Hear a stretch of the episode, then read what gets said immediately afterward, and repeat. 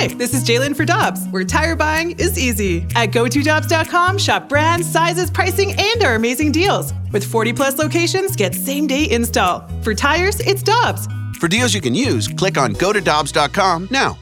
Another day is here, and you're ready for it. What to wear? Check. Breakfast, lunch, and dinner? Check. Planning for what's next and how to save for it? That's where Bank of America can help. For your financial to-dos, Bank of America has experts ready to help get you closer to your goals. Get started at one of our local financial centers or twenty-four seven in our mobile banking app. Find a location near you at bank of america dot com slash talk to us. What would you like the power to do? Mobile banking requires downloading the app and is only available for select devices. Message and data rates may apply. Bank of America N A, member F D I C. News, notes, and nuggets. It's time for the Rutherford Report with our Blues insider, Jeremy Rutherford. Brought to you by Scott Lee Heating Company, a proud Mitsubishi Electric elite contractor. Welcome back to Blue Party one oh one E S P N. Let's go right to him, Jackson. I know you wanted to talk more about the Magic, but we don't have time for it. Jeremy Rutherford's on hold. Morning, J R. Morning, morning. Tim, how you doing? I'm wonderful. How are you? Doing well. Just getting ready for practice here. Jackson talking my ear off about the N B A on yeah, the line. I saw that whole thing. I wanted to jump across the council and rip the phone away from him. I was so pissed off. J R, what in the world is going on here? I mean, what do we got what, going on here? World of sports. I yeah, know I, I mean, know this it. is this is exciting. You know, to, to do that to the Canucks, that's pretty damn good. And then to go down there and play that game against uh, Carolina, and gonna get a gonna get, get some tests here the next three games in Saint Louis before wrapping up the homestand against the Flyers. Uh, I mean, what, what do we got going on? Yeah, no, Tim, uh, I think it's a, a number of things. I don't think you can point to one thing and say that's why the Blues are humming right now. You can, you know, people want to say the coaching change. People want to say, uh, you know, certain players stepping up. I, I think it's a collection of those things. And what I'll say sticks out the most to me is the way they're playing defensively. Yeah, and yeah. in particular, yeah, in particular against the other team's top players. And you look at that stretch, and I know people talked about it the last week or so. Uh, but uh, the Sidney Crosbys of the world, the Elias Petterssons of the world, you know, they're they're getting nothing. Sebastian Aho, uh, Svechnikov the other night. It's gotten to the point now where Rod Brindamour got his top players away from Robert Thomas in that line the other night, in that game the other night, and uh, Braden Schenn and some other players helped out in that area. But I just think uh, collectively they've come together really well in the defensive end. twenty-five on five goals against since Drew Bannister took over in a span of ten games. And one of those games was the Tampa game when they gave up four. Yeah. So you could yeah. say you could say sixteen goals against five on five in nine of the games.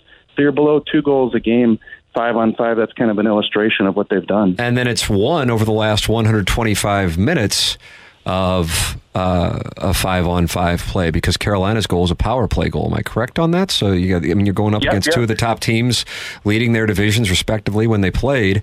Uh, if I'm not mistaken, maybe Carolina was in second, but either way, point being, two legitimate cup contenders, and you're getting those kinds of performances. I mean, that is super encouraging. Uh, and then I sit there and I go, okay, well, I mean, if we want to go all the way back, whether it be the momentum sprung from the comeback the night before Christmas Eve against the Blackhawks, they carried that over, they beat the Stars, and then played two good games against the Avalanche and the Penguins, just weren't able to get any points there, but they were, they were four minutes away from a point against the Avs. And then you see what you saw against the, the Canucks and and Hurricanes, and you go, okay, well, maybe there's maybe there's something here. I don't know. I just, I can't figure it out. I can't handicap. This time last year, this we were about to go through that homestand where it was like, if they don't get it going here, then they're going to have to sell all those U F As. But now, different set of circumstances trade deadline-wise, because you don't have as many guys up after this year. Do you think what they have done against the caliber of opposition they've done it against recently, and don't get me wrong, they're not done. They're going to be tested here over the next five nights. Do you think that, that that factors into the way Doug Armstrong approaches this this deadline?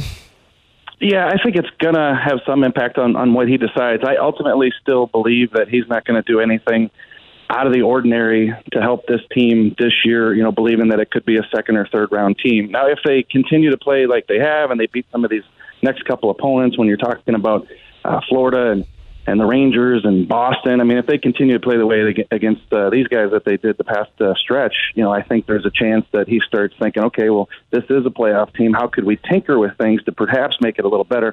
But I don't think that you'll see anything uh, drastic. And, Tim, you know, you looked at the January schedule and you thought to yourself, wow, how are they going to be able to handle this? I really do believe Drew, Drew Bannister set the tone, Tim, when he said, we need hard right now. We went hard.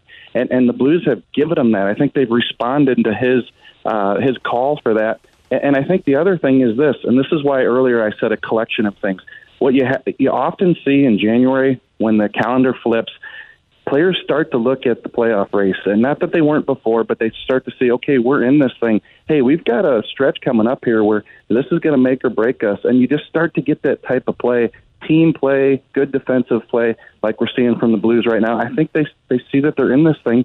And I think it's going to bode well going into this next stretch of games. Uh, you said, you know, you can't put it on one thing. But uh, there is, and when we talked about it with both Edmonton and Minnesota and the bumps they saw after they made their coaching changes, uh, and and then having people theorize going, this is why N H L teams are so quick to the, to the trigger, because so often players feel the responsibility. I was listening to, to Braden Schenn on Chris Kerber's podcast driving out here uh, this morning talking about it's embarrassing. Embarrassing when you're a team and you, you you get your coach fired, and that's how the Blues felt.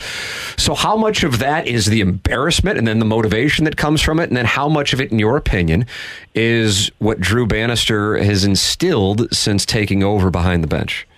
Yeah, it's hard. It's really hard to handicap. I think that, you know, you can look at the situation fifty-fifty just for conversation's sake here right now, because it is embarrassing, as Braden Schenn says, what the, what had to transpire for this team to get the bump that it got.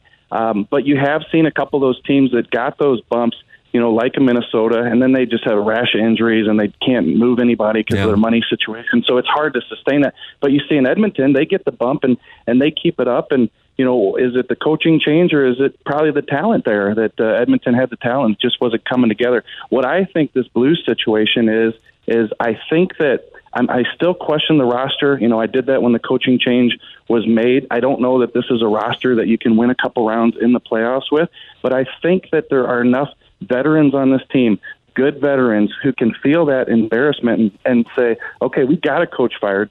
Let's listen to what this new guy has to say. And I think Drew Bannister is instilling some of these habits that they're catching on to that are leading to good hockey. So that's why I think there's a little bit of both going on here with this Blues team. The, the the developments at the World Juniors running parallel to the Blues beating the Canucks and the Hurricanes probably made hardcore Blues fans have a really nice last week or so, uh, because even if you're going, eh, it's probably not going to happen in the short term for one of the reasons you just cited, the makeup of the roster, the contracts that are committed, you can get excited about what you saw at the World Juniors and the numbers that uh, the members of the Blues organization put up across the board were overwhelming. So I wanted to get into your perspective on what you saw, what members of the organization had to say about it, and how it could impact things in the relative near future with some of those guys getting an opportunity to play with the Blues. So let's start with the World Juniors overall. What is your takeaway? Yeah, just phenomenal. If you're Doug Armstrong, if if you're Tony Feltran, who's their uh, director of amateur scouting, if you're their staff, you could not have drawn it up any better whatsoever. First of all, you get seven prospects in the World Junior Tournament, the biggest tournament. You're talking best against best, and the Blues had seven of them, and they put up forty-four points collectively, twenty-two goals, twenty-two assists. Every one of them factored in. Almost every of them, uh, every one of them scored a big goal. You get a gold medal with Jimmy Snuggerud. You get a silver medal. You get a bronze medal uh, from your prospects.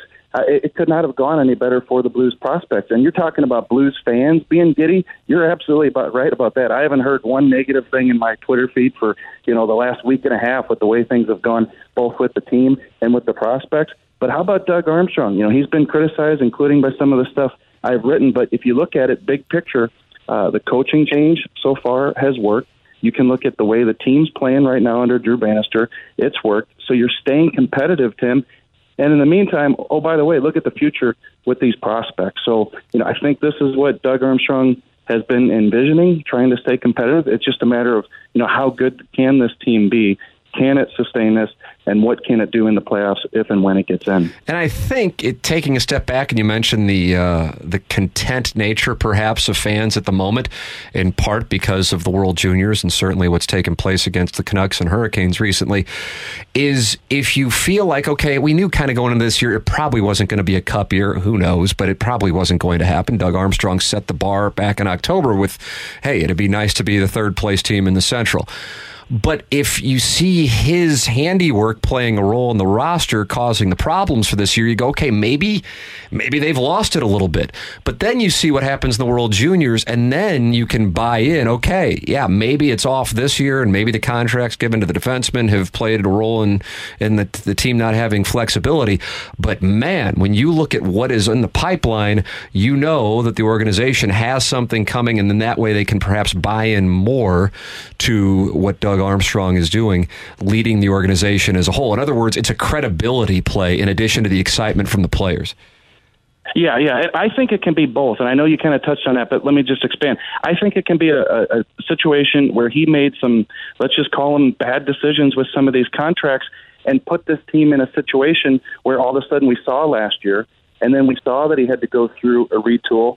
But then once he looks at the bed he's been laying in, he really attacked it and said, okay, this is what we need to do to get back on track, and here's how we need to draft and acquire draft picks, trade a Ryan O'Reilly, trade a Tarasenko to get these guys who we think that can be here in a couple of years and help this team. You know, that's why, you know, he always talks about the thirty-five thousand feet view, and that's what I'll try to use right now.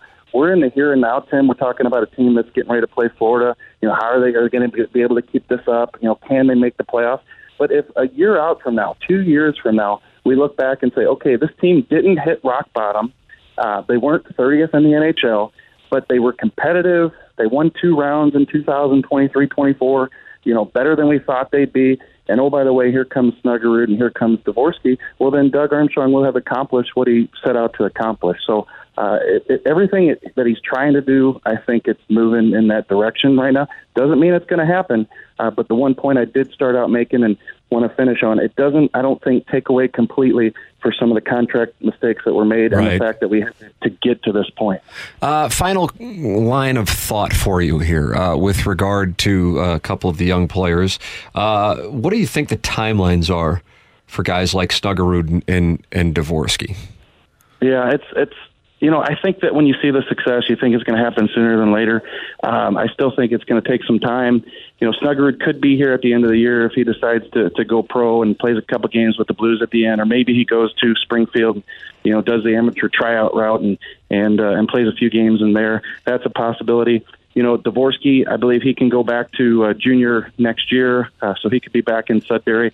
You know, whether those two guys are on the Blues roster next year or not, I don't think that the Blues go into the season expecting much from them. I think you're looking at eighteen months, twenty-four months before you can say that those guys will likely be on the roster and potentially making an impact, maybe even another year after that. So uh, even all the success that they've had, I think we're still looking a couple years. There he is, Jeremy Rutherford. Jackson, I know you had a few questions, but unfortunately it's ten fifty-nine, so uh, those will have to wait till next Monday. Yeah, yeah, it's a shame. Yeah, because you would have really put the put Jeremy to the test, I think. Right, right. I thought I thought the analysis was good, but I could have added. I, I could just answer one of them real quick. Uh, yeah, Gary Payton was one of my favorite. Oh, the glove. Yeah, yeah. His son, damn good player himself. Yeah, and we'll spend more time on Gary Payton's son next Monday when J R joins us. But for now, we've got to wrap it up because B K and Ferrario are coming up next. Thank you so much, J R.